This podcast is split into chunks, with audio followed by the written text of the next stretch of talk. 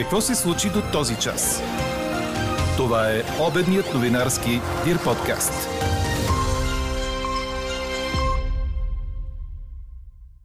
Две от по-тежко пострадалите в нощната катастрофа сръбски деца са транспортирани в Пирогов. Налагат се операции, но няма опасност за живота им. А днес ви питаме, слагате ли предпазен колан, когато пътувате с автобус? Пишете ни на подкаст news.dirbg.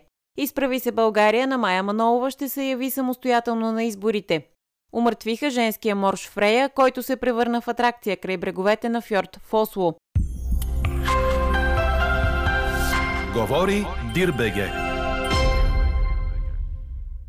Добър ден, аз съм Елза Тодорова. Това са подкаст новините по обяд на 15 август. Валежи и грамотевици днес може да очакваме в източните райони на страната, но за това пък атмосферата започва да се стабилизира. Температурите ще са между 25 и 30 градуса, в София 27. В следващите дни температурите ще се повишат и в средата на седмицата ще бъде доста горещо, обещава синоптикът ни Иво Некитов. А днес отбелязваме големия християнски празник Успение Богородично. Честит имен ден на всички си имена Мария и Магдалена. 12 деца и двама възрастни са били приети в университетската болница в Стара Загора, след като сръбски автобус попадна в канавката на магистрала Тракия с нощи. Състоянието на децата е стабилно. В по-тежко състояние са две от тях, като те са транспортирани към Пирогов, където ще бъдат настанени в клиниките по травматология и по неврохирургия. Едното дете е с травматичен шок и с травма на горен крайник. Вече е стабилизирано и контактно, но ще се наложат операции. Другото е 13-годишно момче с сериозна травма на таза, съобщи за БТА професор Йовчо Йовчев, директор на университетската болница в Стара Загора. Както още с нощи стана ясно, при единия от възрастните се е наложило ампутиране на крак. В Старозагорската болница остават за лечение 10 деца. Останалите, които са пътували в автобуса, но не са пострадали, са били настанени в хотел в Стара Загора и с тях вече работи клиничен психолог. Родителите им са пристигнали от Сърбия.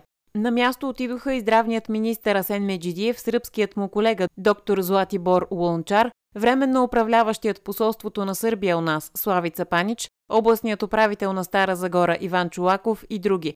Очаква се децата, които са в добро състояние да бъдат извозени с линейки до границата, където да бъдат поети от сръбска страна. Екип от следователи извършва втори оглед на мястото на катастрофата. Късно с нощи автобусът е бил изваден от канавката, а трафикът в посока София е възстановен. За сега основните версии са грешка на водача или техническа неизправност на превозното средство. Шофьорът е задържан и е образувано досъдебно производство. 57 годишен мъж е обвинен за убийството на швейцарския бизнесмен Удо Ланге, който беше намерен мъртъв в четвъртък вечерта в дома му във Вилно селище край Перник. От прокуратурата там съобщиха само инициалите на задържания – БП. Според БНТ обаче става дума за човек, който е служител на съпругата на убития. Самата Елизабет Ланге е разказала, че убийството е извършено в гаража от служител в нейната пекарна. Мъжът е в ареста за 72 часа, като държавното обвинение иска постоянен арест. Извършени са огледи на место происшествието, разпитани са свидетели, иззети са и записи от камерите за видеонаблюдение, съобщиха от държавното обвинение. Направена е аутопсия от съдебен лекар, като са назначени съответните експертизи. Прокуратурата предложи на служебния вътрешен министр Иван Демерджиев и на председателя на ДАНС Пламен Тончев да бъде създадено национално междуведомствено звено във връзка с предстоящите избори на 2 октомври. Целта е да се подобри взаимодействието и координацията между институциите за законосъобразното провеждане на вота, както и гарантиране политическите права на гражданите, казват от прокуратурата и напомнят, че звеното е показало добри резултати предишни години. До 17 август Централната избирателна комисия приема документи за регистрация на партии и коалиции за участие в изборите. Днес документите си подадоха от Изправи се България на Майя Манолова. Формацията ще се яви самостоятелно, каза тя. Ще участваме самостоятелно в парламентарните избори, подкрепени и с присъединени към нас граждански организации и отделни личности с кауза, защото сме убедени, че политика се прави не с проекти, а с каузи. От самото си създаване изправи се, стои за социални, зелени, антикорупционни каузи, срещу некоректни работодатели, срещу монополи. така че продължаваме по този начин. Хората се отвратиха от безпринципни коалиции на уреждачи, от коалиции за власт и за пари и е време за истинска социална альтернатива. По думите на Манолова, това е лява партия, която да стои зад интересите на работещите хора, на уязвимите групи, на пенсионерите, хората с увреждания, земеделските производители, самотните родители и жените. А в този час пред палатковия лагер на площад Независимост и майките на деца с увреждания от системата ни убива обявяват решението си за участие в предсрочните парламентарни избори. По думите на председателя на инициативата Вера Иванова, намерението им е да влязат в политиката и отвътре да опитат да се преборят за по-достоен живот на всички неоправдани хора. До сряда се очаква и крайното решение на Продължаваме промяната дали ще се явят на вота през октомври заедно с Демократична България. Какво още очакваме да се случи днес? Служебният министр на околната среда и водите Русица Карамфилова ще представи в 14 часа приоритетите на ръководеното от нея ведомство и своя екип. Тя е инженер с дългогодишен опит в областта на управление на околната среда. Повече от 17 години работи в Министерството, като преди да поеме поста служебен министр беше изпълнителен директор на Агенцията по околна среда.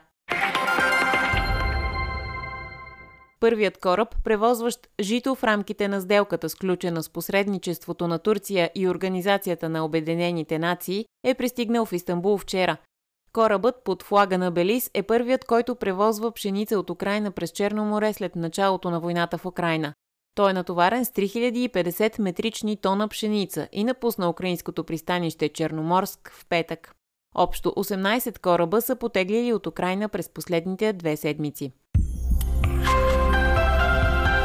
Четете още в Дирбеге. Григор Димитров се изкачи с една позиция в световната ранглиста и вече е номер 18. Българинът завоюва 35 точки от Мастърса в Монреал, където отпадна във втория кръг от австралиеца Алекс Деминор. А освен това изпревари Роберто Балтиста Агут, който загуби 90 точки от актива си. Прогресът на Гришо обаче може да бъде секнат още тази вечер, когато той започва участието си в друг мастърс, при това негов любим, този в Синсинати. През 2017 българинът спечели над преварата, но сега формата му е далеч по-незадоволителна и трудно може да се надяваме на нещо голямо, отбелязва Корнер. Съперник е канадецът Денис Шаповалов, като мачът им е последен на корта Гранд Стенд и ще започне след 3,5 часа сутринта във вторник. Чухте обедния новинарски Дир подкаст. Подробно по темите в подкаста четете в Дирбеге. Какво ни впечатли преди малко?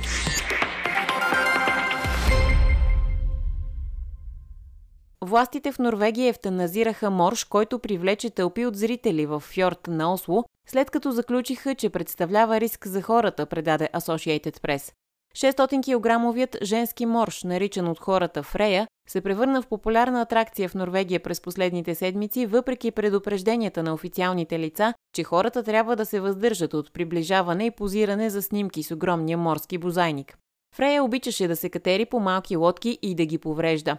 Моржовете са защитени и още миналия месец официалните лица заявиха, че се надяват Фрея да си тръгне по собствено желание и че ефтаназията ще бъде крайна мярка. От норвежката дирекция по рибарство обаче съобщиха, че Фрея е била омъртвена рано в неделя, цитирам, възоснова на цялостна оценка за продължаващата заплаха за безопасността на хората.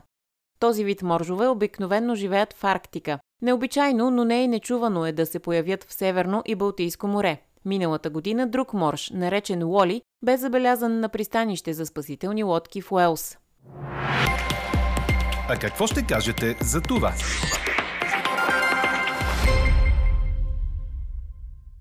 След инцидента с сръбския автобус на магистрала Тракия, при който пострадаха 12 деца и двама възрастни, експерти коментират както състоянието на пътя, така и човешкия фактор като причина за катастрофата. Вчера свидетелка каза, че шофьорът се е отклонил от пътя в опит да помогне на пътуващ в автобуса да свали предната седалка. Отсечката от Тракия, от друга страна, е била мокра, но според Диана Русинова от Европейския център по пътни политики тя отговаря на всички нормативни изисквания. Адвокат Людмил Рангелов пък каза пред BTV, че ако е имал мантинела, превозното средство нямаше да попадне в канавката. А според инженер Богдан Милчев от Института за пътна безопасност, хората в автобуса са били без предпазни колани. Ето защо ви питаме, слагате ли предпазен колан, когато пътувате в автобус? Гласувайте и коментирайте в страницата на подкаста. Експертен коментар по темата ще чуете във вечерния ни подкаст в 18. Слушайте още, гледайте повече и четете всичко в Дирбеге.